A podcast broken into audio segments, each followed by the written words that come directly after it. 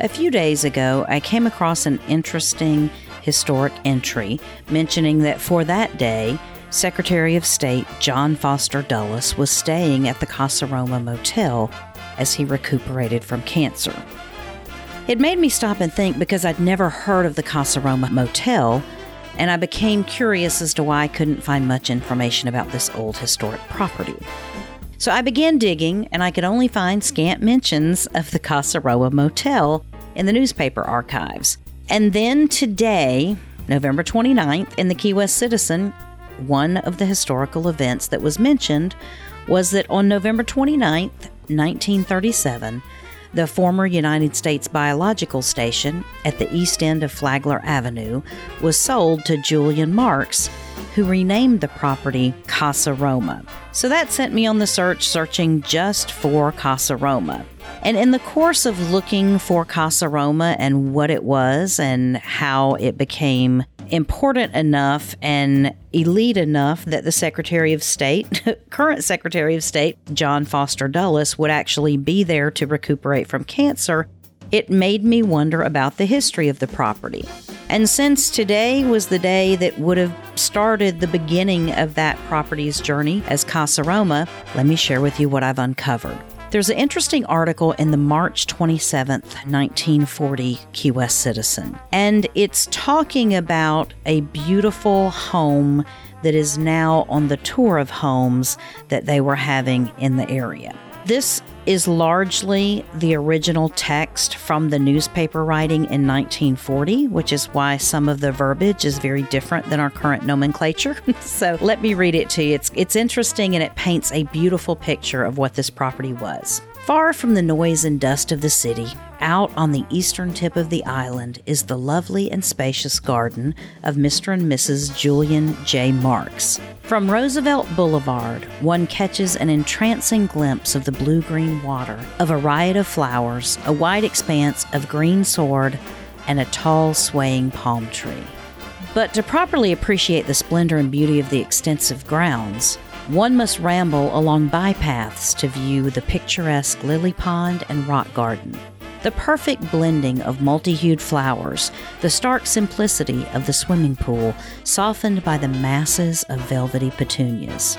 It was in May 1937 that the Marks purchased the 4 acres of land known as the old U.S. Biological Station.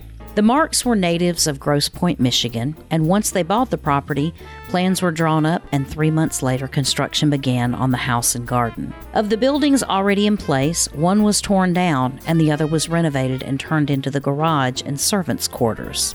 The house was a modified Bahama-type architecture and was constructed of concrete blocks and stucco and painted a dazzling white. The tropic motif has been stressed in the long, low, rambling structure. All rooms have outside exposure. Floors are tiled and porches are screened and enclosed. The house faces the Atlantic Ocean and has a southeast exposure in order to take advantage of the trade winds. A superb view is obtained of the adjacent island of Boca Chica, Cow Key, and Stock Island. To the right of the residence is a commodious boathouse that accommodates Lady Grace, the spick-and-span 38-foot cruiser belonging to the Marks. Across the canal from the boathouse is an inviting cabana and outdoor fireplace ideal for picnics.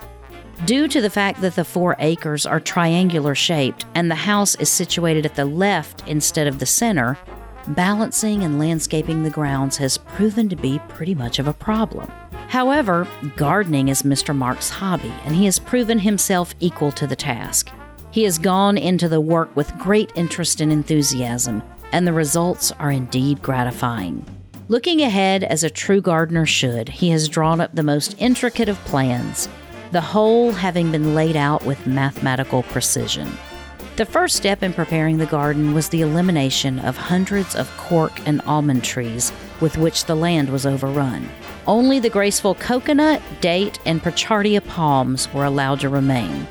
The wind, due to the exposed situation of the grounds, has proved to be the most serious drawback to the delicate trees and plants. As a first aid, hundreds of small Australian pine seedlings from the Marks Nursery have been planted along the breakwater. They ended up serving as both a hedge and a windbreak. A feast for the eye is a rock garden to the left of the residence. Growing in the great profusion are masses of petunias, ageratum, African daisies, salvia, snapdragons, and candytuft. Tier by tier, they descend in breathtaking beauty to a mirror-like pool, teeming with goldfish whose vivid coloring vies in brilliancy with the flowers. Floating on the surface of the pond are lilies in pastel shades, holding aloft their waxy chalices to catch the morning dew. Black and gold butterflies quiver in ecstasy above the scene of surpassing loveliness. To the rear of the house are the plant nursery, chicken yard, and vegetable garden. Delicious red strawberries grow here in great profusion, proving to doubting Thomases that these luscious fruits may be grown with ease in Key West. Mr. Marks was prominent for years in the financial world. He resigned at the age of 45 as the comptroller of the Packard Motor Company of Detroit, Michigan. Mr. Marks resigned not because of ill health or age, but because he was one of those rare mortals who knew when they had accumulated sufficient wealth. He and Mrs. Marks wisely decided that henceforth they would spend their remaining years fancy-free and untrammeled with business worries. So they began the search for the ideal spot for a home. A search which took them to 42 states and much of Canada. Their prime requisites were boating and beauty of land, sea, and sky. Numerous places filling these requirements were found in the north, but were rejected because of their exceptionally short season. Looking for all year-round facilities, they came to Florida, the nation's winter playground. Cities of the east and west coast were found to be too commercial for the Marks, who were seeking a haven of rest. Then came the day when they followed the overseas highway across the coral aisles and concrete bridges until the end of the roadway was reached. Here they found the southernmost city, the only frost-free spot in the 48 states. The long quest had ended, for they discovered fishing, swimming, and boating could be indulged in every month of the year. This was an angler's paradise with 600 edible fish to choose from. They found a city of old-world charm, quiet, serene, and utterly free of the endless hurry and complexities of life. They found gardens of grand tropical flowers, exotic fruits, skies of lapis, and sunsets of supreme loveliness. In other words, they found Key West.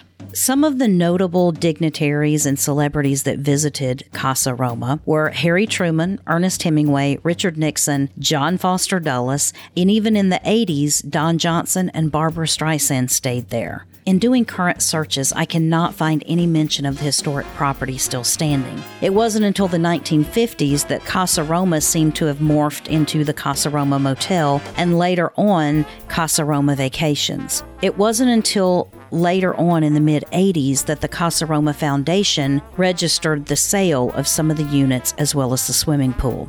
Based on the descriptions and locations in the newspaper articles, I'm only left to assume that this historical Casa Roma, which was also later called the Casa Roma Motel, is now the site of the Coconut Mallory condominiums at the end of Flagler and the corner of Roosevelt. And that all started on November 29, 1937, with the sale of the former U.S. Biological Station to Julian Marks. And that's what happened today in Key West history. Today in Key West history is brought to you by 43 Keys Media. If you want to find out more about our glorious past of the Florida Keys and what's going on currently, visit 43keys.com.